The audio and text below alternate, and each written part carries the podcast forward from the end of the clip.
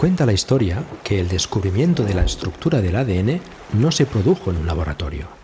Realmente Watson y Crick pasaban más horas en un pub en Cambridge, de Eagle. Años antes, Darwin se formaba en la Universidad de Cambridge. De allí saltó la fama, tras publicar los resultados de su viaje, el viaje del Beagle. ¿Qué ocurriría en aquel barco? All aboard!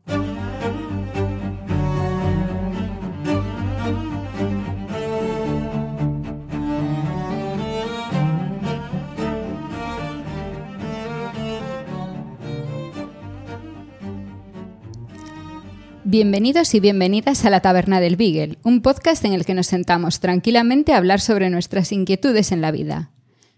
Somos Carmela García, doctora en biología, y Pedro Sánchez, trabajador social. Y en este capítulo 8 del mes de abril de 2023 vamos a hablar de inmortalidad. Nos queda una silla en la mesa. ¿Te apuntas?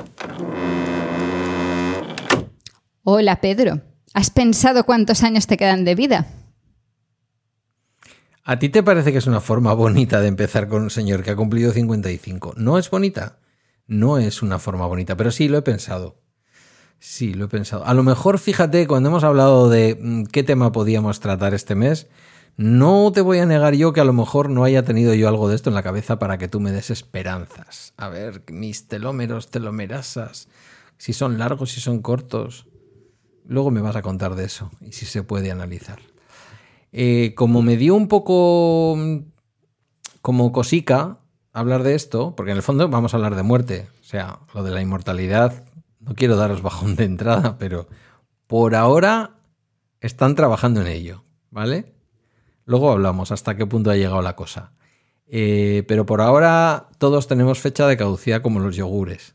Como decía el ministro, es verdad que la caducidad, pues bueno, que igual se puede seguir consumiendo un tiempo más. Es consumo preferente, no es caducidad. Exacto, eso es. Que es consumo preferente, ¿vale? Entonces todos tenemos un consumo preferente.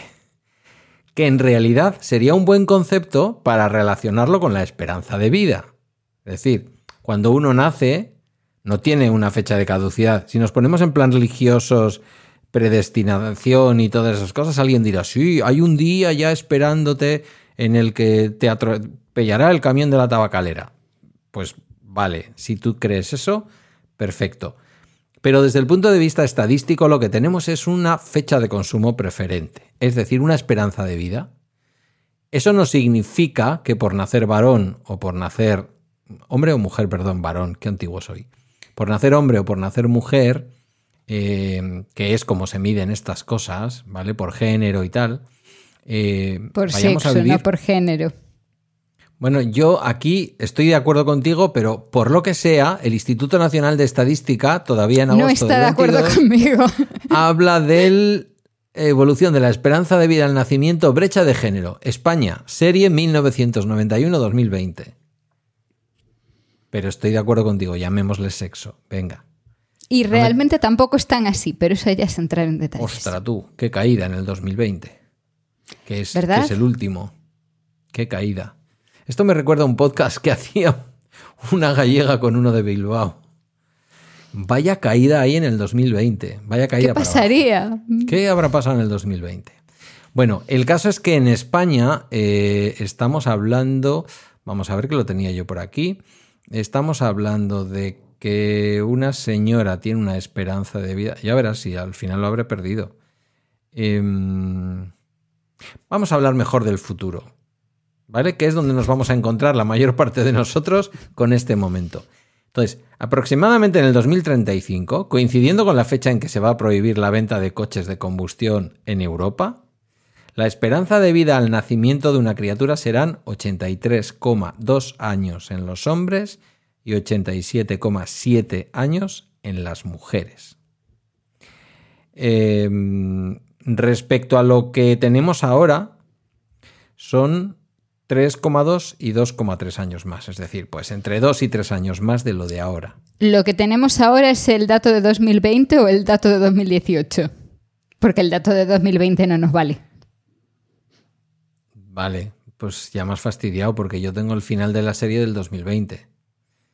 Bueno, pero ¿qué estamos hablando? ¿87 y 82? Eh, ¿87, 79? ¿87 7,82 por ahí. Más o menos. Sí, vamos, que, que se va ampliando, pero muy poquito a poco. Eso es. Lo que pasa es que luego vienen las pandemias y pa, da el hachazo.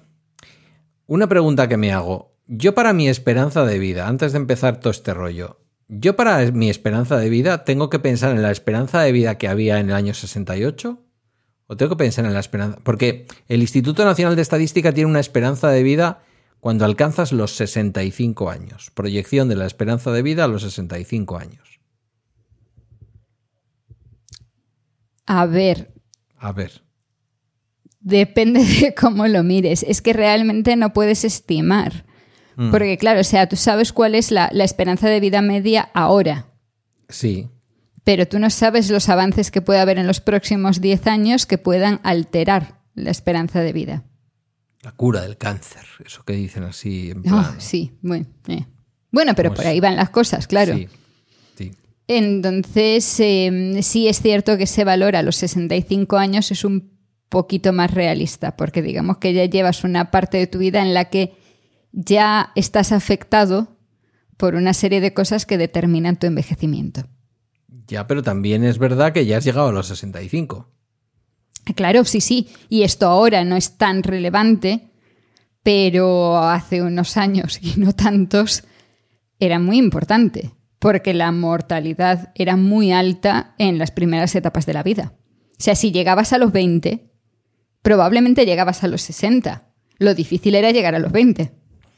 Ahí entraríamos en otro melón que no vamos a abrir hoy del todo, que es el de la, y en eso España está a la cabeza, también en, en la esperanza de vida, que es en el tema de la mortalidad infantil. Digo que estamos a la cabeza en el sentido negativo, estamos a la cabeza de supervivencia de las criaturas que nacen.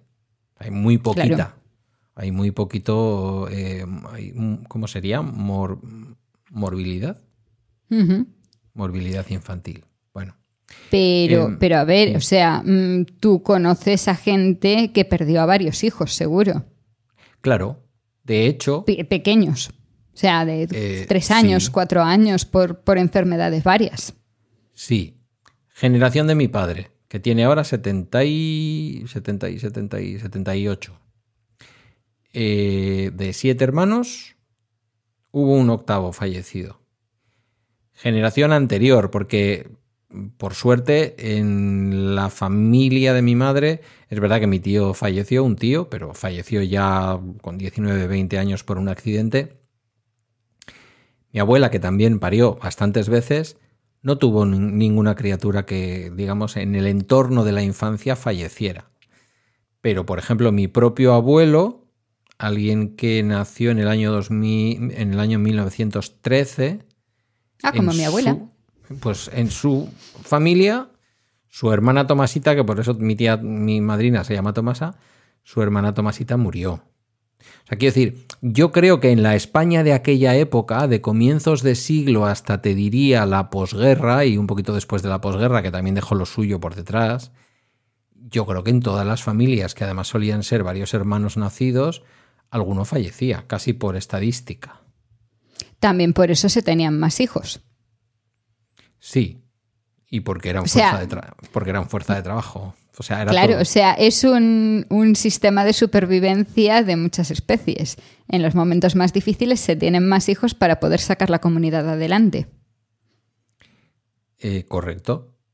Para hacer los trabajos del campo, para lo que sea, pero también dentro de esos trabajos del campo dices, necesito tres, pero vamos a hacer cuatro para por si acaso. Por si acaso. Y que sean seis, porque dos han salido mujeres y esas para el campo no nos servían. Que luego era mentira. Bueno, bueno, bueno. Pero tú sabes a qué me refiero.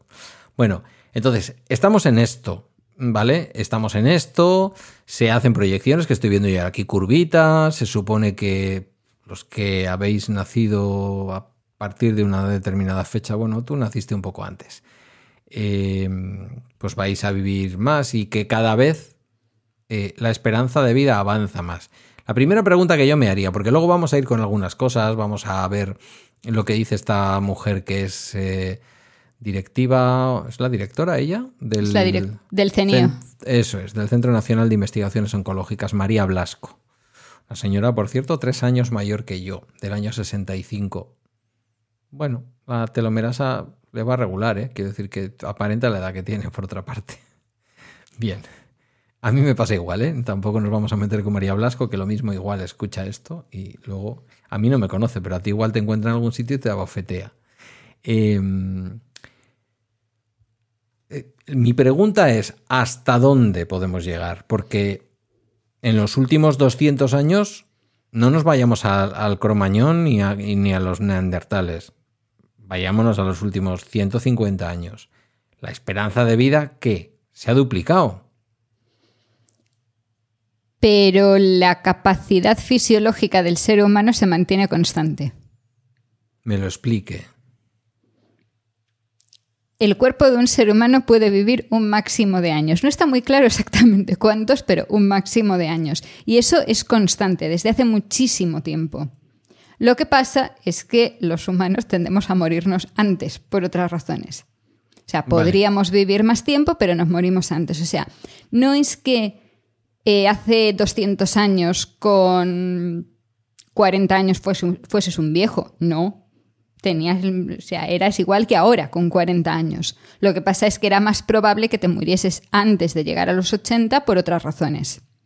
Ahora somos capaces de ir superando esos obstáculos y llegamos más a los 80 y algo de media, de ahí que sea la esperanza de vida, pero podríamos vivir hasta en torno a 120. Hay bastantes personas que pasan de los 110, bastantes, o sea, unas pocas, y se supone, se dice que se ha llegado a 122. Joder. O sea, yo no estaría ni a la mitad. Cuando me has preguntado queda, cuánto, todavía queda. cuánto me queda, digo, pues entonces 70 y pico, 70, algo menos de 70. Em, está muy bien esta apreciación que haces, por eso eres la científica mm, natural, la científica de, biológica, la bióloga de, los dos, porque luego hablamos también, si quieres, de cosas que tienen que ver con el envejecimiento y la parte social, que ahí hay una parte también muy importante, pero has hecho una apreciación que es definitiva. Y ahora no estamos hablando de la pinta de la gente, que a lo mejor hace 100 años, es verdad que un señor de 40 podía tener aspecto de más viejuno. Perdona, hace, hace 20 años un señor de 40 tenía un aspecto más viejuno que ahora. Fíjate, con todo lo mal conservado que estoy yo, creo que estoy mejor que hace 20, ¿vale? O sea, no digo más. Yo tenía más pinta de viejo entonces que ahora. Pero claro, tú te estás refiriendo como buena bióloga, entiendo, a las células. Es decir, esas células eran unas células de 40 años, por simplificar, ¿eh? que ya sabemos que las células se renuevan, etc. Ese cuerpo era un cuerpo de 40 años y en principio estaba diseñado para vivir como mínimo. diseñado muy entre comillas, pero sí. Diseñado. Vale, que esto no es una reunión ahora de... Esta no es la reunión del fin de semana esta con la señora esta hondureña. ¿Lo has visto ahí? Lo he visto, sí, lo ha visto toda España. Pues, pues atados a las sillas, que eso es lo que viene. Em, no creemos, eh, por si acaso alguien no ha pillado la referencia de la taberna del Beagle, aquí no creemos en el creacionismo, ¿vale? Nos parece una leyenda muy chula, queda muy bien en la Biblia y es absolutamente metafórico. No hay que faltar el respeto a nadie ni a las creencias de nadie. Creo que hasta el cura más inteligente o sea, la mayor parte de los curas, por otra parte, te van a decir que la Biblia evidentemente es una cosa metafórica. Porque ya se ha dicho muchas veces, yo te lo he preguntado muchas veces también, no sé si con el micrófono abierto, es posible la convivencia entre la ciencia y la religión, pero no estamos hablando ahora de eso. Eh, digo, diseñados con mil comillas, estamos diseñados para vivir más, ¿vale? Hemos evolucionado lo suficiente como para vivir más. Entiendo que es a lo que te referías. Alguien hace 40 años, o hace 50, o hace 100, con 40 años tenía una esperanza de vida, pero no porque su, no porque su cuerpo hubiera envejecido, no porque sus células o su material genético se empezara a deteriorar, sino porque había más accidentes, comían peor, se fumaba más. claro, o sea, sí se estropea el cuerpo. O sea, eso sí estropea el cuerpo pero no a un nivel como para que seas un anciano con 30 años. No, no es ese caso.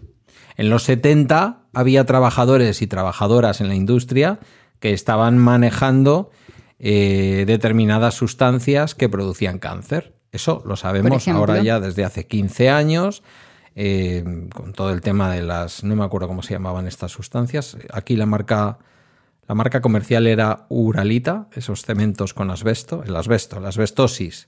La asbestosis en los años 70. Silicosis, silicosis, es lo que quieres decir, silicosis. Bueno, y asbestosis también. Una cosa es la silicosis de la mina y otra es la asbestosis de la gente que trabajaba con el asbesto en los ferrocarriles y en otras historias. Bueno, es igual. Cosas que producen cáncer. Em, pero hasta, o sea, tú dices, se conoce hasta 122. Si la ciencia avanzara de la manera en que luego vamos a contar, ¿hasta dónde podríamos esperar vivir? ¿Cabe pensar en una Se conoce hasta 122, pero se cree que podría extenderse actualmente hasta 150 incluso. Madre del amor hermoso. Pero, pero claro, o sea, mm, si el problema es no es llegar a los 122, el problema es cómo llegar a los 122. Entonces no es cuestión de alargar la vida, sino de frenar el envejecimiento. Porque lo que quieres es envejecer más tarde para poder vivir una vida más larga. O sea que tú le, compras el discurso y, las, y las investigaciones a María Blasco. En parte. En parte. María Blasco, eh, que tiene por ahí algún libro que yo ahora no voy a ser capaz de citar de memoria, pero que leí, está, muy chulo, hablando de, entre comillas, de la inmortalidad, bueno, todo. Igual que nosotros que hemos titulado con la inmortalidad, hay que vender un poco las cosas. Pero luego mm, mm, nos habla un poco de las limitaciones. ¿no? Ella misma decía en el año 2019, en una entrevista en cinco días, El País, podemos frenar el envejecimiento, pero la inmortalidad es irreal, ¿no? Em, que tiene que ver un poco con lo que tú dices. No se trata tanto de conseguir la inmortalidad, sino de frenar la velocidad del envejecimiento. Esto tiene que ver con, tiene que ver con nuestros genes, tiene que ver con nuestras células. ¿Qué, ¿Qué es lo que se está jugando por ahí dentro de nuestro material genético para que esto sea posible? Muchas cosas. O sea, las células no pueden vivir para siempre. Las células se van cambiando, ¿no? Las células mm. se envejecen y hay un recambio. ¿Es verdad eso que dicen que, cada 14 años nos hemos renovado por completo o esto es un mito? Si haces la media. Porque claro, o sea, no todas las células eh, viven lo mismo. Vale. Hay en sí hay células, las mujeres nacemos con algunas células que se quedan ahí para siempre Sabemos que los óvulos, por ejemplo, se generan y tenemos un número limitado de óvulos, no generas óvulos así a lo loco. Entonces, claro, cada, mm, cada célula tiene su ciclo, pero su ciclo viene determinado por mm, su actividad. Parte de ello está en los famosos telómeros. Pero no es, lo único. ¿Qué son los telómeros? Los telómeros son los extremos de los cromosomas las puntitas. Cuando nos imaginamos el, cromosoma desdoblado ya en forma de X, las puntitas de esa X son los telómeros. Vale. Lo que dice María Blasco y sus investigaciones y las de su equipo en Alicante, en, Alicante, en Alicante es donde nació. El Centro Nacional está en Madrid. Sí. Em, ella dice, bueno, creo que esto es cosa del periodista de cinco días entre quienes analizan, intentan comprender y trabajan con la telomerasa una enzima a la que, haciendo una analogía, se la podría comparar con el plástico que hay al final de los cordones del zapato. El cordón sería el ADN, dice, dice, el cordón sería el ADN y el plástico protector los telómeros. si el plástico se desgasta, se deshilacha el cordón. No me parece tan mal traído. Mm, no, no, no, pero la telomerasa es otra cosa. Vale. Bueno, estamos con los telómeros. Las puntitas. Los, sí, los telómeros son las puntitas, sí. que protegen los extremos de los cromosomas. De los cromosomas, que siempre lo digo mal. Vale. Tenemos ese cromosoma con forma de X, que nos imaginamos todas. Realmente un cromosoma es un palo, más que una forma de X. La forma de X la vemos ya cuando está duplicando. Pero vamos, o sea, cada palo, sí. en los extremos. Vale. Bueno, pero luego decimos que hay un cromosoma X y hay un cromosoma Y. Claro, por eso digo, o sea, pero en las puntas. En las vamos a dejarlo así. Vale. ¿Qué papel juegan esas puntitas en nuestra esperanza de vida? ¿Por qué son tan importantes? El problema es cómo se copian, porque cuando, cuando nuestro, a ver, cuando nuestro material genético se copia, se copia cromosoma a cromosoma. O sea, los Sí. cromosomas son independientes. El caso es que por la forma en la que funciona la replicación del ADN, no se puede copiar hasta el final del todo. O sea, hay un cachito al final que va a quedar sin copiar y se pierde. Esto está más o menos solucionado con el hecho de que hay unas secuencias repetitivas, entonces ahí está la telomerasa que puede ayudar a ampliar eso para que no se pierda. Pero al final se va cortando con el tiempo. Cuantas más copias haces, más corto queda. ¿Y cuando queda muy corto, se envejece. o- o es, parte, es parte del proceso de envejecimiento. Vale. Y lo que esta si mujer está activas la telomerasa, Sí. claro, ahí está el tema. Si activas la telomerasa, puedes hacer que no se pierda. O no se pierda tanto como se estaba perdiendo. O sea, ¿Qué estamos no es trabajando. único. Estamos trabajando en que no se nos vayan acortando los telómeros. Sí, Y te he dicho que no iba a hacer ningún chiste con el tema del. porque son mis chistes de padre, de los 55, con, la- con los- las longitudes y tal. Pero en realidad tenemos que pensar, hablando en serio, no voy a hacer el chiste. Tenemos que pensar que a mayor longitud del telómero estamos ante un eh, gen menos. Cromosoma. cromosoma menos viejo. claro, porque piensa, vamos, vamos a ir a ese ejemplo del cordón, del cordón de un zapato. Mm, O sea, te ha gustado al final, ¿eh? Si se te pierde el plastiquito, luego el resto se deshace muy rápido, ¿no? Entendido. Pues tienes que mantener el plastiquito. Segunda pregunta, has dicho los cromosomas, ahora lo he dicho bien, los cromosomas se copian uno a uno. Si el anterior cromosoma empieza a tener el final del cordoncito deshilachado, la copia de después no va a estar mejor. No. Esto ya cuando empieza ya, ya no hay ya no hay vuelta atrás llegado a cierto punto. No, se pueden hacer reparaciones, o sea, eh, pero, pero es limitado. Vale, entonces el trabajo de esta mujer y de su equipo, y seguramente que de otros cuantos equipos en el mundo, aunque es verdad que el, que el Bastantes. Centro Nacional está al- a la cabeza en esto, es, es puntero a nivel mundial, es intentar que se vayan replicando esos cromosomas y sin embargo no se vayan acortando los telómeros o, el- o- o la pérdida de longitud de los telómeros sea menor de lo que sería de manera natural. Esto lo están haciendo con, pobrecicos míos, con los ratoncicos que nos están ayudando a investigar todo esto. Más o menos, sí. Que han conseguido alargar su vida un 40% más. ¿Cómo te quedas? El problema es que los telómeros no son todo. No son todo. Porque al final hay más cosas en las células que tienen que estar reguladas.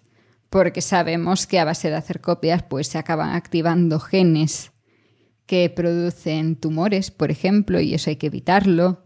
Se Sí. produce estrés oxidativo. No te gusta nada este palabra que acabo de usar. Em, Se oxidan Hay- nuestras células. sí, se oxidan nuestras células, sí. Mm. Ni tres en Y uno ese- ni nada. Ahí no hay nada que hacer. Sí, sí, sí, claro. El 3 en 1 son los antioxidantes. Porque matar nos mantiene vivos. O sea, matar. Respirar nos mantiene vivos, pero respirar nos mata. En parte. Nos, nos oxida. El oxígeno que nos mantiene sí, vivos Claro. Es el mismo que está oxidando poco a poco nuestro material genético, nuestras células y nuestra historia. Sí, sí, se producen una serie de radicales libres que producen daños en las células porque no, no acaba de funcionar todo bien y, y, pues eso, Radicales libres. La cantidad de chistes que está poniendo para que yo haga chistes de padre hoy y me estoy mordiendo la lengua. Eh, bueno, los Lo he radicales pensado, libres. pero bueno. ¿Sabes, ¿Sabes de qué conoce un neófito como yo los radicales libres? Y no es una broma. De los anuncios de cremas. Antiedad. Ah, claro, sí, Todo rato. antioxidantes, claro. Todo el rato. Yo es que intento, intento evitar escuchar esas cosas. Bueno, pero salen a veces. No las ponen mucho en YouTube, que es donde veo yo ahora la publicidad, pero las ponen. Vale. Em, esta mujer, la, doctora Blasco, yo le llamo doctora, supongo que es doctora. Es doctor, claro, sí. Sí, sí, Es doctora en bioquímica. Doctora en bioquímica. Que es parecido a lo tuyo, pero no exactamente lo mismo. Por la misma universidad que yo y el mismo departamento que yo, así que. Sí, ¿eh? Sí. Claro, lo que pasa es que tú eres joven y ella es vieja. Pero, pero, pero, ojo, ella está ahí al lado de las pastillicas de la eterna juventud. Ay. Ah, amiga. Em, entonces, lo que han estado haciendo con los ratones, insisto, es intentar que se acorten más despacio. No que no se acorten, sino que se acorten A ver, el, el objetivo es que, es que no se acorten, pero se acaban acortando porque todo tiene un límite por ahora. Ya, pero segunda parte de la investigación que están llevando a cabo y una de las cosas que más interesante me ha parecido. Este proceso o esta investigación que están haciendo con sus ratoncicos eh, demuestra que mantener protegidos esos telómeros y mantenerlos con una longitud correcta no solamente permite envejecer más despacio y por lo tanto alargar la vida, sino que también eh, parece que está demostrándose, ya veremos, esto todo lo tendrán que ir publicando y se tendrá que ratificar por la comunidad científica, pero parece que también permite mantener una mejor calidad de vida. Es decir, no estamos hablando de mantenernos vivos de manera artificial y con 25 tubos, sino con, con una relativa salud. Claro, porque muchos de los daños de las, en las células surgen de haber perdido ese extremo. Entonces, si evitas perder ese extremo, entonces evitas partes de los, parte de los daños. Hay más factores, hay muchos más factores aparte de, los telómeros que afectan al envejecimiento. Pero si, si tocas ahí, pues evitas parte del proceso. Porque es eso, o sea, no es evitar morirte, es evitar envejecer. Si no envejeces, vives mejor, porque el principal problema que tenemos en los últimos años no es solo el cuál es la, fecha tope, es las condiciones en las que vivimos los últimos años. Claro, claro. Em, lo del telómero, aparte de estar relacionado con la longitud de la vida y con la velocidad del envejecimiento, eh, ¿sería una de las cuestiones que está más directamente relacionado con algunos tipos de cáncer? No necesariamente. en, algunos casos, en algunos casos puede afectar, pero muchísimas cosas no tienen nada que ver. O preguntado como si supiera de lo que estoy hablando de una manera más concreta es esa parte, no sé por qué, se activa cuando quiere mi querido altavoz. Vale, sí, calla un poco, por favor. No hay manera. No hay manera. Luego no me responde, te prometo que luego no me responde cuando le pregunto. Eh, eco, ya, calla. Te, iba a preguntar de una manera más correcta, a ver si lo consigo hacer. Eh, es esa parte de los genes es la que está más relacionada con las mutaciones genéticas que pueden llevarnos a desarrollar un cáncer? ¿Es por ahí por donde puede empezar? No, no, no, no, porque, a ver, una mutación que pueda generar el crecimiento de un tumor va a ser en cualquier otro, en cualquier otro sitio. Además, en muchos casos estamos hablando de cosas que activan otros genes que, están en, sitios aleatorios en el cromosoma. Vale. O sea, cada, Uno, cada uno en una cosa distinta y además en muchos casos sabemos que hay muchos factores externos que, facilitan eso. Vale. Yo creo que nos ha quedado a todos y a todas claras, claro, eh, qué es el o qué son los telómeros. Pero ¿qué es la telomerasa? Es una enzima que mm, es una proteína, vamos a ir por ahí, eh, que lo que hace es permitir alargarlos que la tenemos y funciona, o sea, mm, esto está ahí y está funcionando de forma continua en nuestro cuerpo. Lo que queremos es que funcione más para poder evitar el envejecimiento. Y esto se puede hacer de forma artificial con una serie de... A ver, diría con medicamentos, pero realmente no es la, mejor forma de ponerlo. ¿Sería terapia genética o...? con terapia, eh, con terapia genética es una, es una forma. Y luego también sí podemos hacer además cambios con terapia celular. Ahora te voy a hacer una pregunta de las que tú me haces siempre y de las que me hacías en cuarentena. ¿Sabes con quién colabora? Estaba ya colaborando en el año 2019. Tú ya conocías quién era esta gente. Yo no había oído hablar de ellos. El CNIO, el Centro Nacional de Investigaciones Oncológicas español, ¿con quién estaba colaborando para este programa de activación de la telomerasa? Dime una Con medio mundo, más o menos. Una empresa estadounidense que se puso muy de moda después en el 2020. ¿Moderna? AstraZeneca. Cene- hasta Ceneca es europea. Bueno, pues los del cinco días no saben lo que escriben. Ya está, A ver, me callo. bueno, depe- depende de... No he dicho nada. Es internacional, es complicado. Escúchame, es complicado. Es, una respuesta de película americana cuando le dicen a la chica, ¿tienes novio? Y dice, es complicado.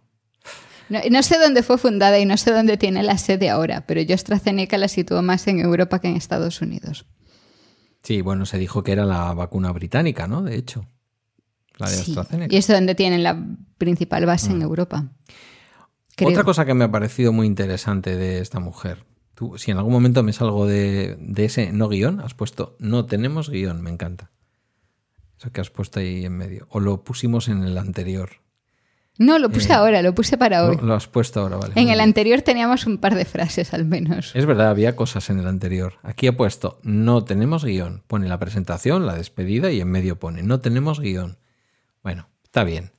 Em, una de las cosas que más me ha estimulado, me ha resultado más estimulante de la lectura de esta mujer es considerar, porque esto es como una especie de tautología, considerar al envejecimiento en sí mismo como una enfermedad. Dice, el envejecimiento en sí podría ser una enfermedad. Si el envejecimiento puede ser una enfermedad, que creo que lo dice un poco en este sentido provocativo, es como si pudiéramos curar el envejecimiento y por lo tanto mm, revertir el proceso. Eh, Entiendo que cuando dice el envejecimiento en sí podría ser una enfermedad, por favor las personas de edad que están escuchando que no se consideren enfermos, ¿vale? No A va por ahí. Pero sí, o sea, puedes activar genes anti-envejecimiento. Eso, digamos que curaría, entrecomillado. Puedes eh, eliminar las células que estén más envejecidas. Puedes utilizar células madre. Puede haber muchos tratamientos potenciales. Y si tiene un tratamiento potencial, entonces, claro, se consideraría como se puede considerar una enfermedad. Y luego, bueno, tenemos el, el estilo de vida, las, porque esas cosas son todo el podemos llegar a desarrollar terapias que, pero, pero tenemos otras cosas que ya podemos hacer que sí que retrasan el envejecimiento. Em, claro, eh, si tardamos mucho más en morir, a ver si, a ver si opinas lo mismo que ella. Si tardamos más en morir, ¿de qué moriríamos? Imagínate que empezamos a llegar de lo mismo. Vale. Si es que habéis estudiado en la misma universidad. Es exactamente su respuesta. De lo mismo, pero más tarde. Sí, claro, puedes evitar el desarrollo de un cáncer, pero es que a lo mejor puedes evitarlo una, dos, tres veces, pero acaba apareciendo uno. O te puede, te puede atropellar un coche. O te puedes morir por un paro cardíaco. Mm. Simplemente ocurriría más tarde si llegas a, a una edad con mejores condiciones como para que eso no ocurra antes. A mí lo que me preocupa de todo esto, fíjate ahora ya saltando un poco también a la parte de las ciencias sociales, si tenemos un problema con, bueno, yo no creo que tengamos un problema y además creo que políticamente se está resolviendo de otra manera, ¿no? El tema de las pensiones se dice, tenemos un problema con las pensiones que no llegan, pero bueno, vamos a, vamos a comprar el discurso, ese discurso neoliberal de que las pensiones no llegan. Si bueno, lo cierto es que si la gente viviera 150 años, no nos podríamos jubilar a los 65 ni a los 67. Eso ya parece claro, ¿no? También es cierto, o sea, que con todo, o sea, obviamente yo no quiero que se retrase la edad de jubilación, por lo que me pueda tocar a mí personalmente, Pero sí es cierto que llegamos a los 65 en muchas mejores condiciones de lo que se llegaba antes a los 65. Bueno, vamos a tener Y si, estás de- y si estás viviendo hasta los 120 años, igual los 65 es un poco pronto. Todo depende de cómo llegues y en qué tipo de trabajo. Ya. Sí, no va a ser algo que te, que te preocupe a ti ni que me preocupe a mí, pero igual a los que vengan detrás le- les preocupa más. Ya, y no, por las pensiones, sino por el estilo de vida, por lo que haces en tu vida. Yo tengo claro que yo me jubilaré a los 63 si llego, ¿vale? Si llego. Porque claro, yo cuando veo la estadística esa de la esperanza de vida que tienen los hombres en España cuando llegan a los 65 años. Bueno, aproximadamente, para que os hagáis una idea, unos 17, entre 17 y 19 años. Y dices, pues amigo, esto es lo que te queda. Entonces, también desde el punto de vista social, ahora, ahora no voy a preguntar, ahora te voy a dar una opinión. También desde el punto de vista social estamos en, en esa misma tesitura, es decir, lo importante no es si voy a poder vivir mm, 17 o 27, que sería genial que fueran 27 en lugar de 17. Pero si, si es una mala vida, si es una vida que no es la que yo elijo, porque a lo mejor estoy en alguna institución que no me apetece, o porque tengo determinadas limitaciones funcionales, o yo qué sé, o simplemente porque la gente que quiero a mi alrededor ya no está. Pues a lo mejor tampoco es un tiempo que merece ser vivido, no lo sé. Es pensamiento que lanzo yo aquí al aire. ¿eh? A ver, para cuestiones médicas eso ya está más que discutido, por eso tenemos una ley de eutanasia. Pero sí es cierto que si lo llevas al extremo, supongo que has visto Black Pero- Mirror y recordarás claro. un capítulo Sí, de vida claro. eterna. Claro. Es muy difícil, ¿eh? Puede ser muy difícil lo de la vida Claro. eterna o vida muy larga. ¿Te estás refiriendo, eh, te estás refiriendo al, al capítulo en el que... No, no te estás refiriendo al capítulo en el que les ponen y se van ahí a un sitio y se conocen Sí, en un sí, sitio? justo. Qué capítulo sí. más bonito, ¿eh? Qué capítulo más bonito.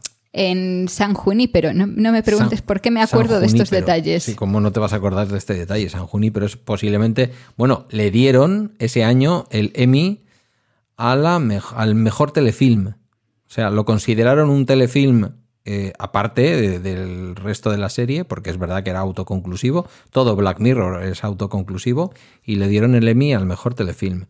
Bien dado estaba, por cierto. Mm, Pero es verdad.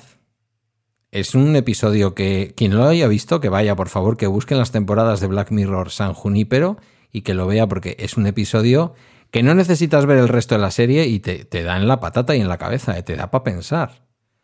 O sea, mm, Es ¿Cómo que es eso, o sea, vivir? independientemente de cómo estés, es el que quieres hacer en tu vida. ¿Cómo quieres vivir esa vida? Porque a lo mejor la vida que puedes estar viviendo con 80 años no es la vida que quieres vivir. Y digo 80, como puedo decir 100, 120, lo que sea. Porque la vida que estarías queriendo vivir es la vida que tenías con 20 años.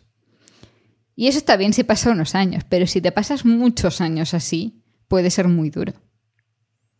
o, vivir en España, en Galicia, en el País Vasco, en Cataluña, en la costa de Alicante, o la costa de todo el, de todo el país valencià, y que haya cientos de miles de franceses de 110 años en autocaravanas. Fíjate, el, te decía antes 122 años, lo que se cree que fue más largo. Cu- Curiosamente, fue una mujer francesa. Ya te digo, si es que a base de foie y de vino tinto, a lo loco. Esa era otra cosa que yo te quería contar antes, o, o que quería consultar contigo, pero me Has has, nombrado hablado... el vino y vamos por mal camino, así que... A ver, Bueno. dime. Ya lo sé, pero déjame que abunde un poco en los tópicos. Eh, porque luego Y ellos el son... foie fru- también, en fin. Pero, pero son frugales, porque luego se- has estado sentada en bistrot franceses, seguro. No te pillaba tan lejos la, la frontera francesa. y, este, y he estado en Francia durante Y has- y temporadas largas. Cierto. Entonces, claro, mm, dices, vale, sí, toman vino y, y toman foie y, y comen cosas grasas y tal. Cierto. Pero ¿en qué proporciones? No tiene nada que ver con la forma de comer nuestra, ¿eh? En cambio, los Estoy españoles pero los españoles vivimos más que los franceses. Es, ¿Será nuestra dieta mediterránea, que es más mediterránea que la de ellos? La dieta mediterránea es un mito. Ah, es un mito. Vale. La dieta mediterránea son los padres. Más o menos. Te digo porque yo de- después, mentira. Después de dejar de vivir donde mi madre, nunca volví a comer aquellas cosas. Los domingos a veces cuando voy. Y no eres capaz de definirme qué es la dieta mediterránea. Como algo que coman todos los españoles, cuidado. A ver, como algo que comen todos los españoles, no lo sé. En mi cabeza es Ajá. comer legumbres a menudo, comer pescado con cierta asiduidad. A Cosa que no ser- comen ni Dios, pero vale. Claro. Eh, a poder ser, diría yo, que algo de pescado azul, porque el pescado blanco me parece para enfermos, la verdad. No todos, ¿eh? O sea, quiero decir, hay pescado blanco que está bueno, pero como buena gallega creo que me darás un poquito la razón en esto. ¿eh? El pescado blanco necesita cierta preparación, el pescado azul está bueno crudo. Cierto. Yo aquí esto nos peleamos, ¿eh? Luego si quieres abrimos también el melón de la tortilla con cebolla y ya que nos apedren por todas las por todos los rincones de Telegram. Pero para mí una dieta mediterránea es mm, bastante legumbre a la semana, fruta y verdura varias veces al día, como dice nuestro propio Ministerio de Agricultura, Consumo o como se llame ahora. No, el de Agricultura y Son el de dos consumo, distintos, son dos son- distintos. había, había que hacer 22 o 24 y hubo, y hubo para dividir. Y bueno, y básicamente eso, ¿no? Algún cereal, pero tampoco tan exagerado como en otros países. O sea, yo creo que es más verdura, fruta, legumbre. O sea, estás idealizando una cosa que no come nadie y pese a ello los españoles vivimos más. Correcto. Sí, tienes razón. Me has llevado a un callejón sin salida. Eres muy inteligente, ¿eh? A ver, o sea, es que, es que realmente la idea de dieta mediterránea es un producto comercial. ¿Y entonces por qué vivimos más? Porque, en, con- o sea, ahora me, me voy a tirar para atrás esto porque comemos mejor. o sea, Comemos la mejor. dieta, la dieta sí es un factor muy importante y en sí te decía antes lo de para alargar los telómeros o que no se acorten tanto, hay muchas terapias posibles que se pueden llegar a desarrollar, pero hay una cosa que sí podemos hacer, que es controlar nuestra dieta. Y aparte de comer bien, también es el, esto, esto lo hacemos un poco mal los españoles, es el comer menos. Comer menos, ya. Ya. Ahí la, la restricción calórica es una de las cosas que se está estudiando más para evitar el envejecimiento. Vale. Y lo dices mirándome a través de Riverside. Hay fármacos para esto también. Para comer En menos. Sí, no, no para comer menos, para que nos afecte, para comer menos también, pero para que nos afecte menos. Eh, La metformina, que es Mm. Un, sí, es un fármaco que se usa para diabetes, Ah, se está estudiando justamente para mm, evitar el envejecimiento. Porque afecta a la forma en la que se procesan los azúcares, por lo esto de la insulina y tal, igual. ¿Puedo ir a la farmacia y pedir? No. No, Bueno, lo hablaré con mi médico. Em, Y más cosas, puedes hacer ejercicio, puedes llenarte Ya. bien de antioxidantes. Eso sí lo hacemos bien los españoles, bastante, bastante mejor que en Vale, otros sitios. Antioxidantes. ¿Cuáles? Y vitaminas, antioxidantes, mm, frutas, Frutas. frutas, y verduras. O sea, el antioxidante así más tal mm, famoso, la vitamina C, ¿no? Sí. Ahí volvemos, las cremas y tal, que suelen decir, una crema antiarrugas lleva una- vitamina C. Y cuando una criatura de 18 años te dice, no como fruta ni verdura. Ah, eso, uff. Eh, pues mira, yo le diría que lo primero es que su, su microbiota se va a ver muy alterada. Eh, van a faltarle vitaminas, sea porque no las consume y porque eh, sus bacterias van a dejar de ayudarle a producir otras vitaminas porque no van a tener la materia prima para tener esas vitaminas. eso va a producir daños varios, o sea, va a absorber los nutrientes de una forma diferente, va a tener una serie de déficits que hagan que sus células funcionen mal, porque no van a tener las moléculas necesarias para hacer diferentes procesos. Ya, tiene 18 años, ve la muerte lejos. Ya, hasta que tenga un problema por falta de una vitamina. Una vitaminosis aleatoria de lo primero que, le, que le afecte. Bueno, se lo diré a Guillermo a ver si la próxima vez que la traiga puedo hacer algo que lleve fruta o verdura. Difícil, Em, pero bueno. Ya, no sé. Porque es eso, o sea, al final está. mm, sí, es cierto, o sea, se habla mucho del papel de la microbiota en el envejecimiento también, pero está en parte ligado a la dieta que llevamos. Entonces, al final, es que es eso, o sea, son hábitos de vida, ¿no? Esto que decimos, mm, comer bien, hacer ejercicio Mm, y no consumir tóxicos. Vale.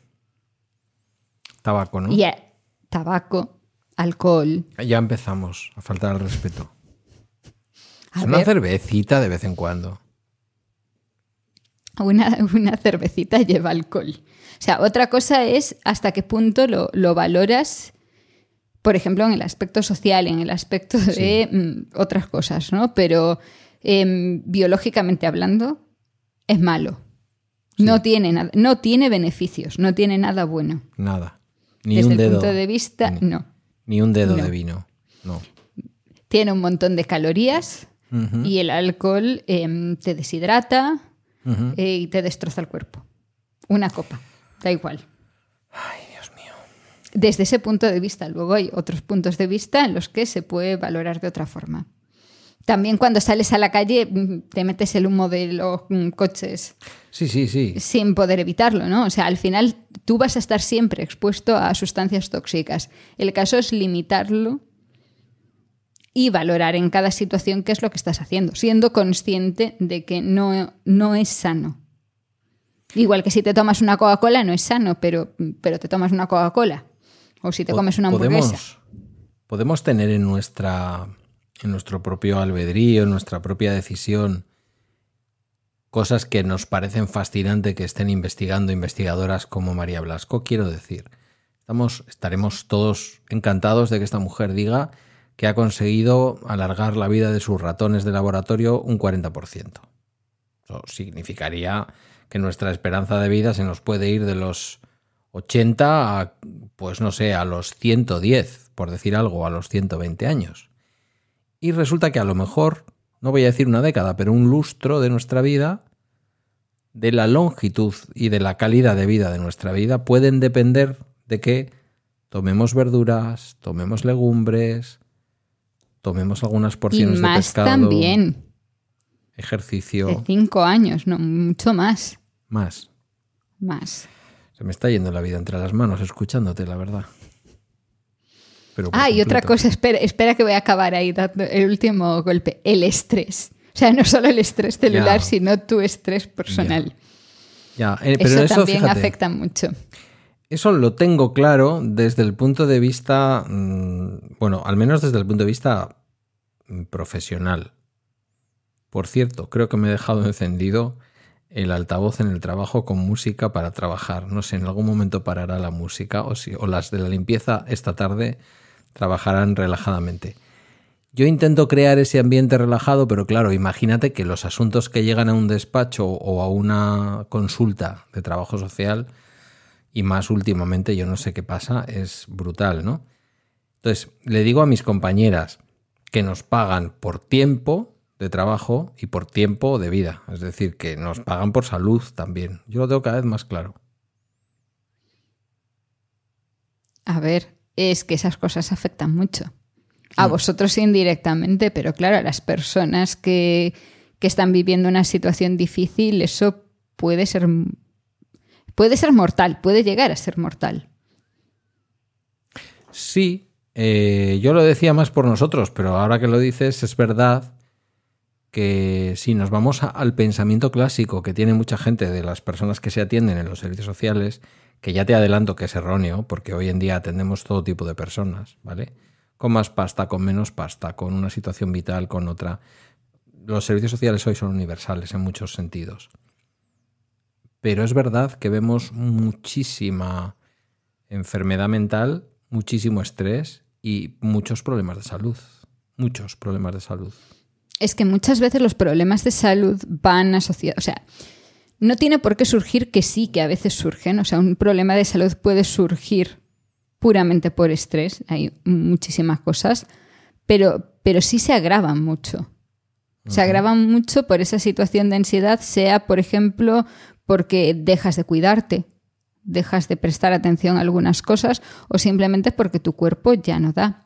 Y un ejemplo muy claro mm, con el, mm, con el peso, que seguro que tú conoces casos en, ambos, en ambas direcciones. Cuando una persona está muy estresada, muchas veces engorda mucho o adelgaza mucho. Y le preguntas a esa persona y te dice si yo hago lo mismo. No, no haces lo mismo. O sea, pero es que incluso aunque estés comiendo lo mismo, la forma en la que tu cuerpo está procesando eso es diferente. En algunos casos se quema muy rápido y adelgazas, y en otros casos el cuerpo se bloquea y engordas. Bueno, y buscas el placer, yo esto lo digo por experiencia propia, buscas el placer. No necesariamente, no todo el mundo. No, no, no, no, no todo el mundo. Yo por eso digo que es una experiencia personal propia. Eh, la expectativa de la dopamina que se va a liberar consumiendo alimentos y además determinados alimentos más que otros, ¿no? Hoy escuchaba en un podcast y me ha parecido muy interesante que cada vez más los científicos y las científicas trabajan con la idea de que la dopamina se libera antes del hecho placentero. ¿Me explico? Es decir, que el pico de dopamina no ocurre cuando estás comiendo, no ocurre cuando estás apostando en un juego, no ocurre cuando estás manteniendo una relación sexual, sino antes, justo antes cuando estás pensando lo que vas a hacer. Me ha parecido muy chulo el pensamiento. Em, al final, cuando tú estimulas tu felicidad a través de fórmulas equivocadas, pues evidentemente eso se paga.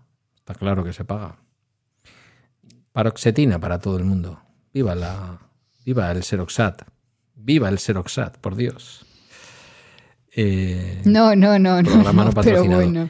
Por si alguien no se ha dado cuenta, eh, para que quede claro, Carmela, yo creo que todos los, los, que la conocéis, Carmela no es de las que piensa que por ser mala persona o por tener un mal pensamiento te sale cáncer, ¿eh? Eso es otra cosa.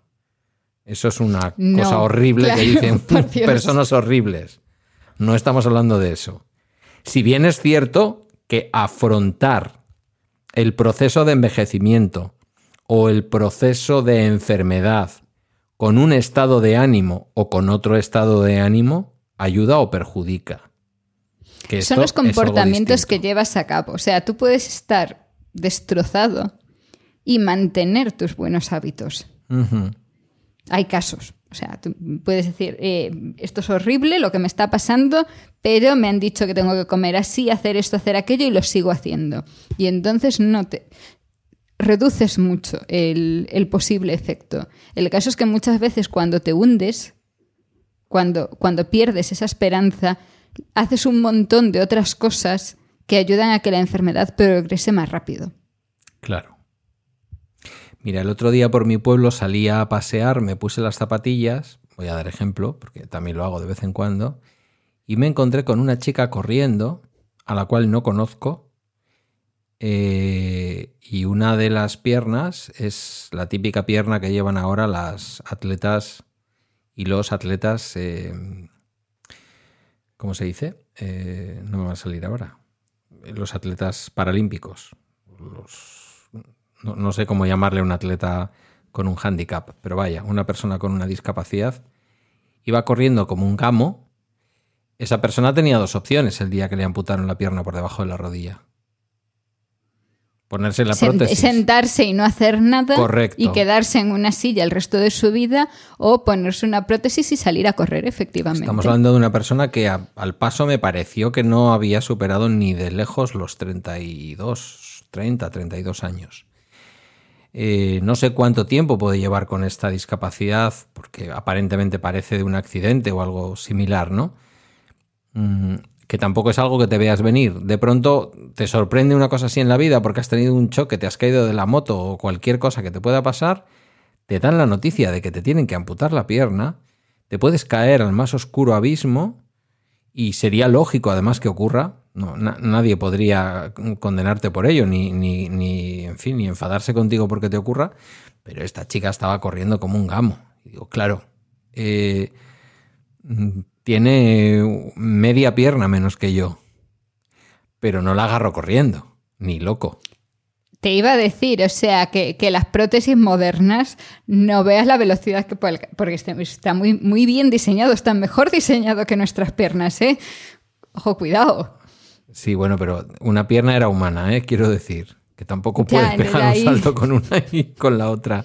Bueno, no nos terminemos. Bueno, no terminemos haciendo de este canto a, la lucha y a la, esto de esta mujer ahora que parezca que nos estamos riendo de ella. No es, no es eso. Voy a, voy a añadir, de porque tú estás hablando de accidentes, pudo ser una infección bacteriana. Pudo ser. Hay muchos casos en los que se acaba teniendo que amputar por una infección resistente. Que hablábamos de la resistencia a antibióticos, es uno de los, eh, de los problemas más comunes. Bien traído, ahí te he visto bien. Te he visto bien. Y eso que nosotros no grabamos los episodios de dos en dos como las grandes estrellas del podcasting, ¿eh? que nosotros nos vemos cada mes para grabar un episodio distinto, pero muy bien traído. Hombre, un vecino como yo que la ve correr, mm, que vete a saber de dónde viene esta mujer, porque yo por aquí no la he visto. Eh, lo mismo, venía corriendo de lejos. Eh, pero lo primero que piensas es eso, que puede ser una amputación por un accidente o por una cosa de estas, ¿no? Pero, pero sí haces bien en apuntarlo. Mm, ¿Hasta qué punto todo lo que hagamos desde el punto de, y aquí entramos ya en, en la conexión entre lo tuyo y lo mío. ¿Hasta qué punto todo lo que hagamos desde el punto de vista físico, los adelantos de esta señora en el Centro Nacional de Investigación Oncológico, eh, incluso vamos a comer bien, después nos montamos en un coche, superamos la velocidad permitida, mm, llevamos formas de vida, vamos a decir, de riesgo. No me refiero ahora a comer mal ni nada por el estilo, no, cosas de riesgo. Dice, me voy a tirar desde lo alto de este peñón ahí abajo a 100 metros al mar, que, que yo sé hacer como si viviera en Acapulco. Porque claro, morimos también de eso. También morimos de formas accidentales y... Sí. Digo, no, sé si... Yo sigo con el discurso de antes. No sé si esperamos que la ciencia nos dé la inmortalidad y hay muchos años de nuestra vida que dependen de nosotros. A ver, de nosotros depende el llegar a esa esperanza de vida media y que esa esperanza de vida se vaya alargando poco a poco por la acción de todos, pero claro, también hay un montón de... Porque, no sé, o sea, es eso, una borrachera. No te va a matar, pero te puede estar quitando tiempo de tu vida. Pero es que luego hacemos cosas mucho más radicales que sí te pueden acabar con la vida en el momento. Y es eso, o sea, mm, lo más, lo más común, el, coche. El coche, la moto que, pero también son cosas en las que se ha reducido muchísimo la mortalidad. La escalada. Bueno, también. Hay por ahí algunos que, hacen unas cosas que, uff, uff. Bueno, que luego hay gente que se cae, ¿eh? Ya. Por eso lo digo. Que se cae. Por eso lo digo, que luego hay gente que se cae. Que luego dicen que la abuela ronca. ¿Merecerá la vida si llegamos a vivir 140 años? Tú y yo, bueno, tú igual, no lo sé. Eres una tía sana y te quedan muchos años de vida. A mí, para lo que me queda, ya te digo que no sé si me merece la pena dejar esa cerveza de color rojo que he comprado esta tarde, que en algún momento me tomaré. Pero, ¿merecerá la pena la vida cuando lleguemos a los... Porque yo no tengo ninguna duda de que esto en un, en un siglo estamos en esos 140 años. Tengo una confianza ciega en que la ciencia nos va a llevar ahí. ¿Vamos a acompañar los seres humanos a la ciencia? Esto ya sé que igual es una pregunta que tú me podrías hacer a mí, pero me lo pregunto yo en alto contigo. Teniendo en cuenta cómo somos los seres humanos, nuestros comportamientos, nuestros gregarismos, la presión de grupo, que consumas, hombre, métete una raya. ¿Vamos nosotras y nosotros a acompañar a los avances científicos, siendo conscientes de que nuestra vida depende inicialmente de nosotros, más allá de luego los condicionantes de otro tipo que hay a nuestro alrededor? Pues no lo sé, porque en los últimos años tenemos una tendencia a ir en contra. O sea, mientras que la medicina nos ha permitido alargar nuestra vida, porque ya no nos morimos por cosas que antes nos moríamos, por otra parte nuestros comportamientos parece que cada vez, de media, digo, que vamos hacia atrás, ¿no? O sea, ahí tienes eh, lo que sí es una gran pandemia, la obesidad que no era un problema hace unos años y ahora es un problema muy, muy, muy gordo. Nunca mejor dicho. No habíamos quedado en que no chistes, a ver. No, a ver, que no es un chiste. Quiero decir que está ahí está muy bien utilizado el adjetivo. Me lo aplico yo, ¿eh? Que no estoy fino, ni mucho menos. Pero hay muchas cosas que quizá sí, o sea, se fuma menos, por ejemplo, de lo que se fumaba hace unos años. Eso sí. Pero ojo, ojo con el tabaco. A la fuerza ahorcan, ¿eh? Nos han tenido que obligar prácticamente, no, bueno, no voy a hablar en primera persona, yo no fumo en mi vida, más que en algún viaje de estudios, ya sabes cómo es esto. Pero vamos, suficiente para darme cuenta que hasta el mentolado era asqueroso. Em, han tenido que prohibirlo, claro. Han tenido que prohibirlo, casi en todas partes. Claro.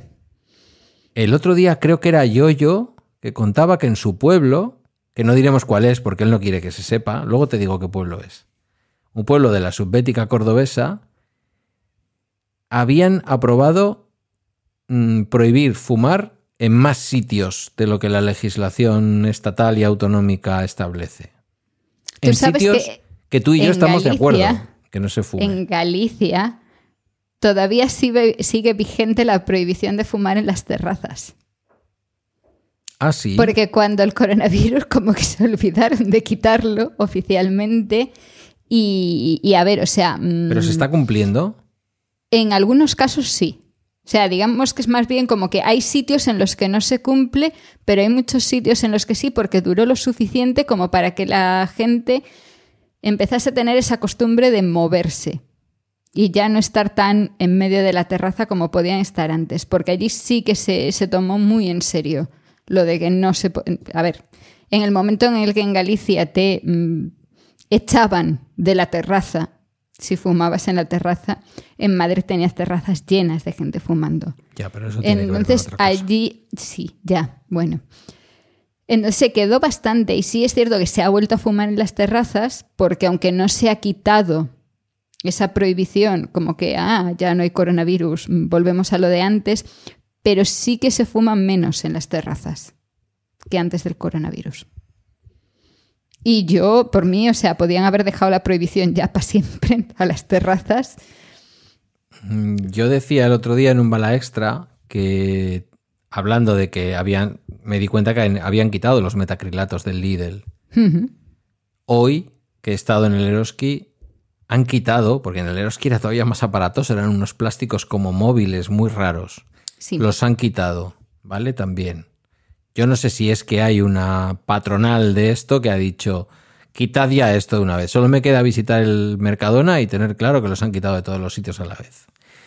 Em, y yo decía, reflexión que hacía yo el otro día en el Bala Extra, eh, tengo la sensación de que nos van a quedar menos rastros en nuestras costumbres de este coronavirus que de aquella gripe mal llamada española del 17. Eh, quiero decir, rápidamente se están quitando muchas cosas. Y son, cosas, y son cosas que nos daban, que nos alargarían la vida y son cosas que nos evitarían enfermedades. Pero Quedan ciertas costumbres, siempre queda algo, pero, pero queda poco.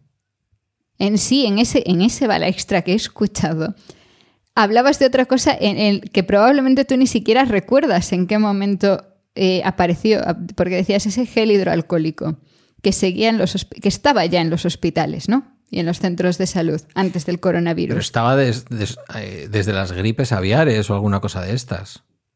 Desde la gripe A.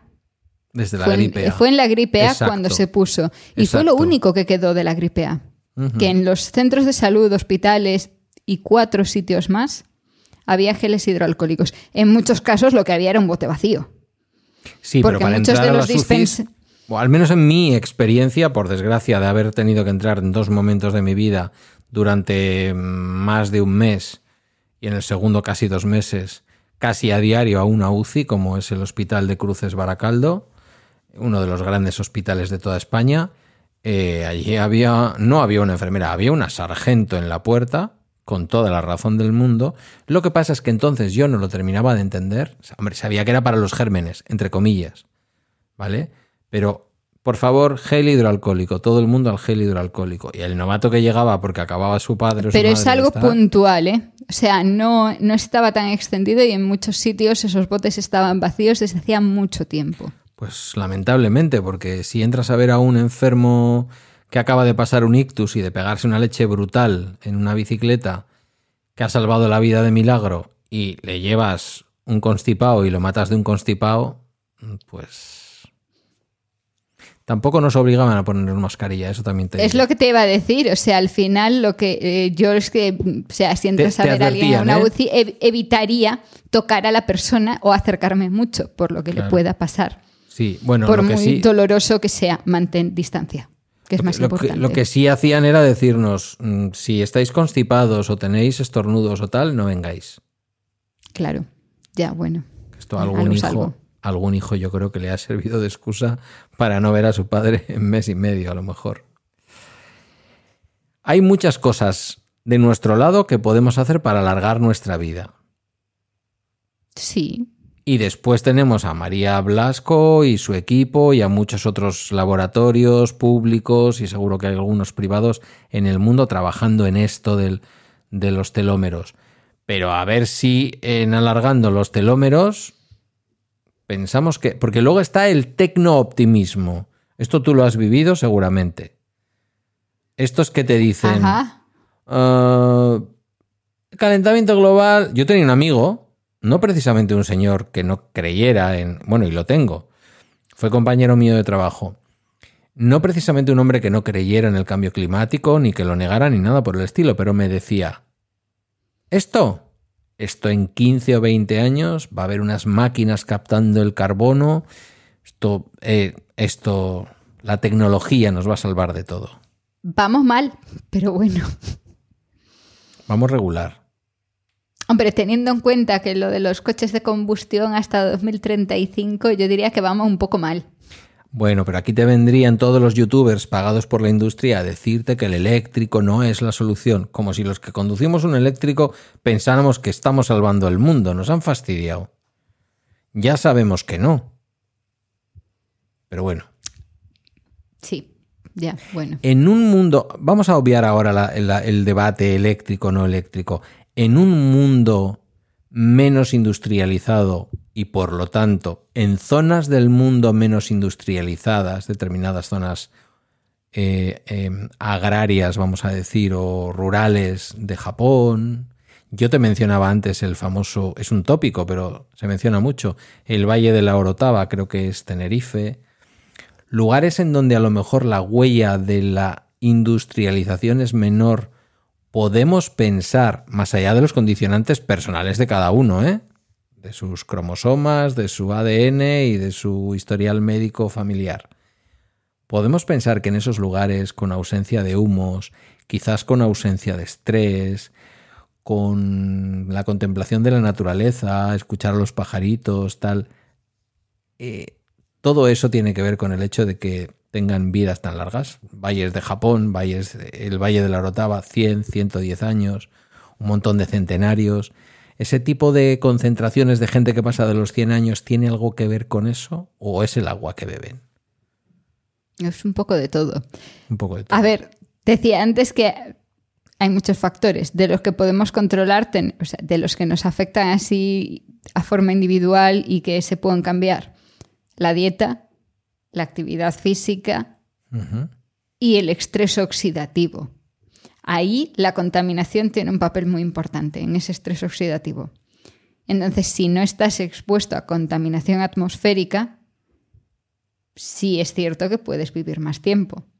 Pero todavía tenemos los otros dos factores, la actividad física, que bueno, ahí ya es muy, muy personal, Pero la dieta también en cada zona se come de forma diferente. En estos momentos, o sea, va cambiando, pero tú decías, Japón es uno de los países que tiene una esperanza de vida más alta y ahí sí se apunta mucho a mm, una forma de vida, pero también mucho a la dieta. Mucha frugalidad. Comen poquito, comen mucho Claro. pescado, comen muchos vegetales. Pero el otro país en el que se vive mucho es en España. Y en España una de las cosas que se destacan es eso es la calidad de vida.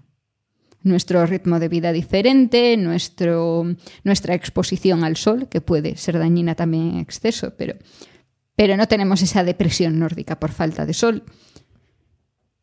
Son cosas muy importantes al final.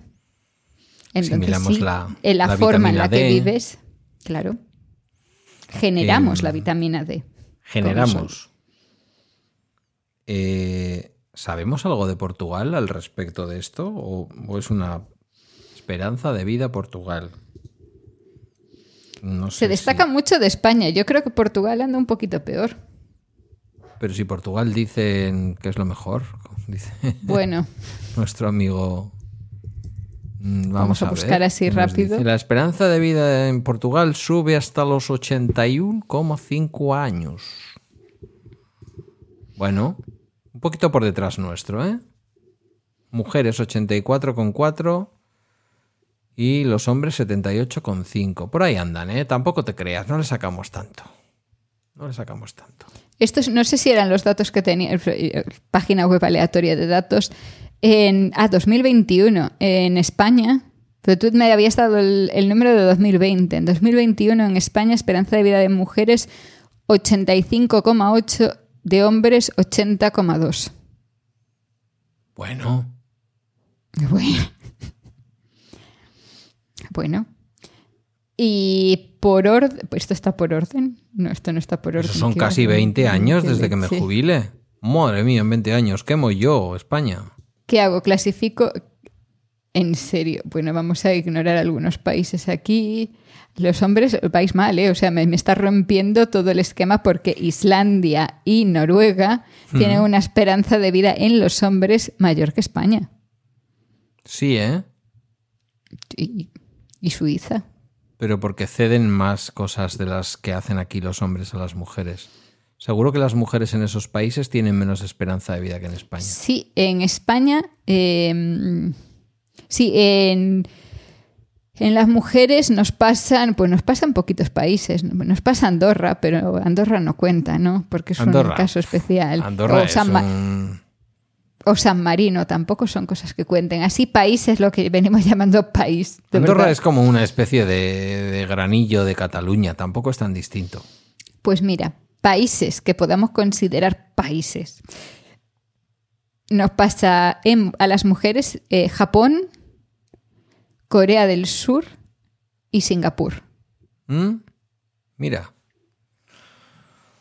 Todos ellos con un ligero incremento en, en el, eh, de 2020 a 2021, igual que España.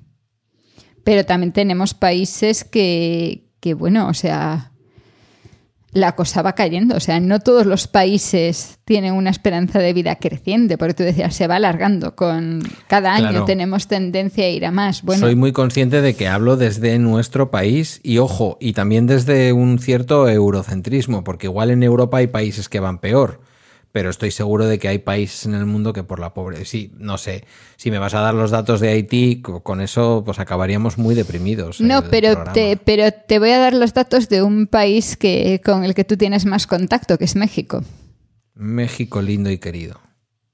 Mujeres 74,3. Hombres 66,3. Con una caída del 5% en el último año. Recordemos datos de 2021. Esto está muy sesgado por el coronavirus. Pero aún así son datos muy bajos. Bolivia también tiene una caída muy grande en ese año. Perú, eso, o sea, es que hasta que, hasta que salgamos del- de la situación coronavirus es complicado, pero también hemos tenido bajadas grandes en, en Europa. Por el norte, en, En Eslovaquia veo que hay también una caída grande. Lo de Rusia no, mejor lo ignoramos. Em, Rusia está vetada por ahora en este programa. en Estados Unidos han bajado casi un 2%. O sea, Estados Unidos en 2000 2020, hombres 80,2, no, mujeres 80,2, hombres 74,5. Ya voy a darle la vuelta a esto por curiosidad, a ver qué país ha alargado más. Las Seychelles, en serio. Em, país grande que haya alargado más. Ahora has sido más Bélgica. prudente. Ahora has sido más Bélgica. prudente. Porque antes hablando de Andorra has dicho algo que merezca llamarse país. Ser, ser llamado país, claro. Sí, sí, ahora has dicho país más grande. Voy a buscar un país más grande. Que no se nos enfaden los oyentes de Andorra. Bélgica. Em, Bélgica. Pero en Bélgica, ¿por qué? Porque partían de mal. Porque, o sea, ha subido, pero se han quedado en 84,3, 79,4. Suiza también ha aumentado y Suiza nos pasa, ¿eh? Pero es España, España. Ha subido. Suecia, Bueno, Españita no está mal. No la tenemos mal ubicada. Portugal. Portugal, que decíamos eso, aquí dice para mujeres 84,4, para hombres 78,5. Bueno, estamos ahí, ¿eh? Ahí, ahí. Bueno, dos años casi de diferencia para los hombres, ¿eh? Dos años Dos años es mucho. es mucho, pero depende de que decida de una vez salir todos los días a andar o no. De eso estamos hablando. Sí, más o menos. Claro. Bueno, ya tengo los AirPods. Y comer bien, comer, comerse mm, súper duritas todos los días, Es- fruta. Mm, No sé si a ti te pasa o tienes esta sensación con respecto a otros. La práctica del deporte te lleva a comer mejor. A mí me lleva a comer más. Bueno, hombre, sí, quizás. ¿Vale? Pero a mí, cuando he practicado deporte, en los momentos de mi vida en que he practicado deporte de forma intensa, he comido menos. Creo que la dopamina que me aportaba la ducha posterior al deporte compensaba bastante de los bocados que le pegaba la comida. Se ha quedado pensando. No sé. Imaginaos, O sea, el no. imaginaos el circulito del Mac haciendo así, encima de la cabeza de ella. Bueno, llegará un momento, ¿tú crees posible? Yo te he preguntado esto al principio, pero ahora ya que te he mareado lo suficiente y estamos acabando. ¿Llegará el momento en que podríamos soñar quizás a través del transhumanismo o vete tú a saber cómo de una vida eterna? Quiero decir, esta es la pregunta rara, la pregunta rara del programa. ¿Vale? Porque yo, que lo sepáis todos, quiero que el programa tenga un punto raro to- todos los meses y titular con cosas que nos llamen la atención. Llegará un momento, a lo mejor nuestro cuerpo ya no nos acompaña. Era, era en Futurama, donde tenían las cabecitas Las cabezas, metidas en- sí. llegará un momento en que nos sacarán, no voy a decir la conciencia, ¿vale? Aunque Jung habla de estas cosas y, no era un cualquiera, pero cogerán nuestro cerebro o, o- la descarga de nuestro cerebro, no lo sé. Se lo meterán a un bicho y seguiremos allí viviendo haciendo podcast tú y yo con voz, con voz de Siri. Yo es que creo que antes de eso lo que vamos es a cambiar nuestro cuerpo.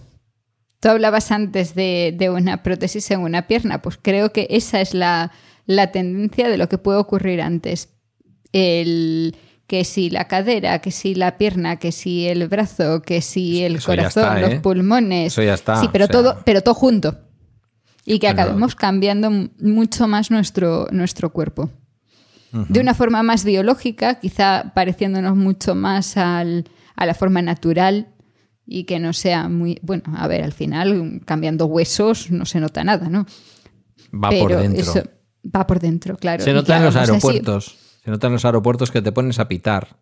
Una piel artificial así que del pego, que no tenga arrugas y, y ya está. Y que luego puedas pasar y lo mismo que ahora vas a rellenarte las arrugas, pues eh, vas a cambiarte la piel porque estás cansado de esa y te pones otra. Ay, rellenarse las arrugas. Que La lo que hay que eso. hacer es alargarse el telómero. Amigas. Cualquier día Evita- sacan. evitar, que, evitar que aparezcan. Evitar que Lo que aparezcan hay que las hacer arrugas. es evitar que aparezcan Co- las correcto, arrugas, claro. Correcto. Para lo cual viene muy bien también abandonar el humo del tabaco. Y el exceso de sol y el alcohol. Sé que esto no te gusta. Lo que parezco yo un alcohólico, ¿eh? O sea, que Y- igual me bebo una cerveza a la semana o al mes. pues, sobre todo el, eso, evitar tóxicos, consumir antioxidantes. Danos una receta para tener en la mesilla de antioxidantes.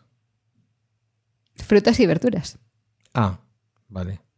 Suplementos no, ¿Qué esperabas? No, no, no. no sirven. No se absorben de manera natural, igual. No se absorben igual. O sea, lo absorbes mejor si, si viene directamente de por la forma en la que procesamos los, los alimentos. Si hay un déficit, se puede suplementar. Pero eso ya de forma controlada. Si no, es mejor, es mejor comer, comer frutas y verduras que, que tomarse una pastilla. Porque tiene más cosas, no solo esas vitaminas limitadas. Frutas y verduras de las nuestras o caemos presos del- de las redes sociales y la papaína de la papaya y el, el aguacate es un superalimento y El aguacate está rico, pero, mm, pero, no es podemos comer imprescindible en naranjas, nuestra vida. podemos comer lo que sea, cosas que están a nuestro alcance. La fruta y verdura de toda la vida. No, Vale, no bueno. nos falta nada con la con las frutas y verduras de temporada, en cada temporada que tenemos en nuestros países, sea el país que sea, desde donde nos están escuchando, seguro que se cubren todos los requisitos. Pues ya está. Con esto ya estaría. O sea, vida eterna. Pues no, amigos. Amigas, no. No existe. Que podemos alargar mucho la vida con las cosas que hacemos con nuestra propia vida, me ha quedado claro. Para mí este programa tiene que ser un antes y un después. De hecho, vamos a acabar. ¿Qué hora es? Las ocho y media. Las ocho y fíjate. media. Está, hace, cuando he mirado la última vez estábamos a 27 grados. Que eso también nos lo tenemos que empezar a mirar, ¿eh? 27 grados. Vizcaya. No ha acabado marzo.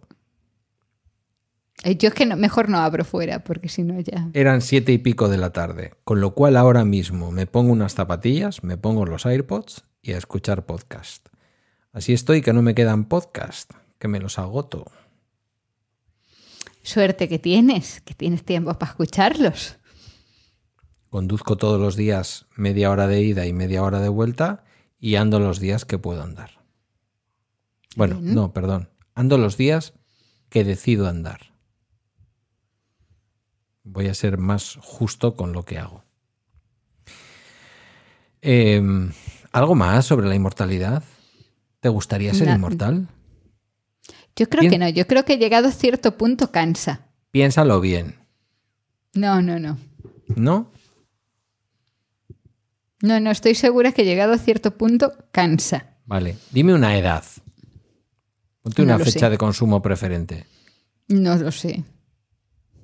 ¿130? Eso sí te gustaría verlo. En buen estado, ¿eh? ¿Sabes qué pasa? Que Para cuando yo cumpliese 130 el mundo sería un poco penoso al ritmo al que vamos. Ya. Vale, eso no lo había tenido en cuenta. Claro. Entonces no sé yo si... si Mira que si alargamos la vida, si alargamos la vida de la gente y luego resulta que vivimos en un planeta en donde no o sea, es posible todo la seco, vida. Un calor horrible. No, no lo veo, ¿eh? No sé. Bueno, pues nada, aquí lo dejamos. Como veis, hemos acabado arriba, arriba, arriba. Arriba, arriba, ándale, ándale. A ver, eso también estamos a tiempo de arreglarlo. Oye, igual, ¿sabes? No. Igual dentro de unos años me dudo. vuelves a preguntar y te digo, ah, no, pero sí, Lo con lo maravilloso que es todo. ¿No te estás dando cuenta que estamos otra vez en otra historia de bancos que resulta que eran solventes, pero no? Esto no tiene final. O acabamos con este sistema o no tiene final. El sistema acabará con, el, con nosotros. Con nosotros, que la gente se equivoca, que dicen que va a acabar con la Tierra. ¿Qué va? La Tierra va a seguir aquí. A la Tierra sigue a su aire. La o sea, Tierra podem- sigue. podemos subir la temperatura media de la Tierra Claro. a 5 grados y la Tierra va a seguir. Sí, sí, sí, sí. Y un montón de bichos y plantitas y tal van a El seguir. desierto del Golfo de Vizcaya. no. El Pero desierto del Golfo de Vizcaya. Hay camellos en el desierto del Golfo de Vizcaya. Se puede ir andando hasta Burdeos con un camello por el desierto del Golfo de Vizcaya. Ahí a la salida de Capbretón hay una profundidad bastante grande, pues ya harán un puente. Eso se podrá hacer. Pero lo que pasa es que va a ser difícil vivir. Todo el mundo a Islandia y a Groenlandia para poder tener una temperatura que no supere los 25 grados en, en invierno. A ver, piensa que antes se va a inundar. O sea, antes de que se pueda secar esa zona, primero va a subir el nivel del mar y entonces va, ¿sabes? Se nos va a ir la mitad de la península. Igual con la mitad. Igual, igual España se convierte en una isla. Mm. Se quedan ahí los Pirineos aislados, como un islote. Islote bien grande. Ah, bueno, claro. Si, si y hablamos, se separa si aceptas, España si del aceptas resto. Pirineos como España, sí. Si no te Hay iba una a decir. parte de los hombre, Pirineos que es España. Bueno, sí, la parte de los Pirineos que es España. Más bien veo yo a los Pirineos saliendo y después Quedan ahí Madrid. un acantilado. Un acantilado Madrid. desde los Pirineos. Ma- Madrid, que es España más pequeño, que es Madrid más grande, quedaría ahí junto con Segovia, Ávila, que sería como la ciudad triste de las tres o cuatro ciudades Madre- que quedarían. Madrid se inundaría antes que está más abajo. No, porque Madrid necesitaría mucha agua para seguir haciendo Mao. También, sí. Pero a ver cómo la de Salas. Ojo, ¿eh? A ver cómo la de Salas. Que en las películas futuristas hay algunas en donde aciertan por completo. Lo que verdaderamente marcaría el futuro de la humanidad sería la tecnología para desalar el agua. Desalamos agua. Sabe Sí, a sí. rayos, pero desalamos agua. Ya, claro. Pero luego eso hay que bebérselo, ¿sabes? Se puede hacer, ¿eh? Se puede. eh, con agua desalada podríamos hacer agua que sepa normal. Pero sale caro. Esto iba a ser distópico y por desgracia es muy. Nos sale un programa muy realista uno tras otro. Es terrible. Es terrible. La gente va a quitarse las ganas de escucharnos porque acabamos con un pensamiento. No, a ver, pero hay, te- hay tecnología para estas cosas. O sea, sí. Sí, ahora viene el tecnooptimismo, O sea, cu- ¿ves? Cuando, no, prime- primero nos hundimos, pero en cuanto estemos hundidos ya verás cómo, cómo van saliendo las cosas. Es que piensa, piensa en los paneles solares, por Dios. O sea, se ha empezado a desarrollar a lo loco cuando, cuando ya hemos visto que esto pintaba feo. 2023. Los datos dicen que podría ser el primer año de la historia de España en que más del 50% de la energía consumida por el país tenga origen renovable. Para aquellos que dicen que todo esto no sirve para nada y que no se puede acumular por la noche porque por la noche se apaga el sol y estas cosas. Hay una cosa que se llama pantano. También. Esto, a- algún- algunos de esos que, que dicen estas cosas se conocen bien los pantanos por quien hizo los mm, grandes pantanos, ¿no? Pues hay una cosa que se llama pantano, que cuando tienes exceso de energía puedes llenar y almacenas energía, que luego cuando vacías produces la energía. Y puedes hacerlo a las 3 de la mañana, aunque no haya viento ni haya sol. De hecho, ya hay algún pantano, no sé dónde lo he visto, pero ya hay algún Hay, pantano. hay en varios, España en, hay- que hay varios en España que paneles solares con los que con los que generan electricidad, hacen funcionar la propia central hidroeléctrica del pantano y por la noche retornan el agua a la altura de la que ha bajado durante el día. O al revés, por la noche con el agua que cae, ¿cómo va? Ya me he liado. A ver, tienes dos pantanos conectados. Dos. Entonces, en el momento en el que tienes en mucha, mucha energía, Mm. lo que haces es utilizar la energía solar, eólica o lo que sea para subir agua El nivel de uno de ellos. a un pantano. Eso es. Al pantano que está, digamos, más arriba. Y por la noche dejas salir y por el la noche para la dejas generando. salir y generas la energía con, con el agua. ¿Cómo se nota que has estudiado y que eres doctora? Qué bien lo has explicado. Entonces, los, los sitios en los que hay dos pantanos así muy cerquita y tienen una central y tal, no son pantanos de agua para beber, o sea, embalses de agua para beber, son embalses pensados para obtener energía. Bueno. Pues nada, confiemos en Iberdrola, que como se sabe tiene un compromiso con el ser humano y con la vida. Que hasta aquí, ¿no? ¿Hemos llegado o qué? ¿Cómo Sí, venga, ves? cierra. Una hora y media. Sí, espérate que abra el Pages donde tengo apuntado eso, porque yo soy mayor y estas cosas a la primera no, ¿eh? Bueno, que nos están cerrando la taberna. Que nos cierran la taberna y nos vamos a tener que llevar esta conversación a otra parte. Encontraréis más información sobre los temas tratados, no es verdad, en las notas de este capítulo y en emilcar.fm barra la taberna. Que también podíamos cambiar esto, ¿eh? Digo, porque si nunca es verdad, nunca ponemos nada en las notas. Pon notas. Claro. También podéis, buscad en Google, o mejor todavía, buscad con el, ¿cómo se llama el bicho que tengo yo en mi teléfono? Yo ya no busco en ningún sitio, ¿sabes? Le pregunto al cacharro. Chat GPT. Sí, pero... Bing. Espera, que te digo cómo se llama. Te has quedado a mitad de despedida, me encanta. Luego ya retomas. Luego retomo, luego retomo. Poe, se llama Poe, Poe. sí, Poe. como Edgar Allan Sí, Poe. sí yo, también, yo también le pregunto cosas a Poe. Lo que pasa es que se quedó en el año 21, ¿eh? Pero bueno, todo lo que hemos hablado, preguntádselo a Poe, que él sabe.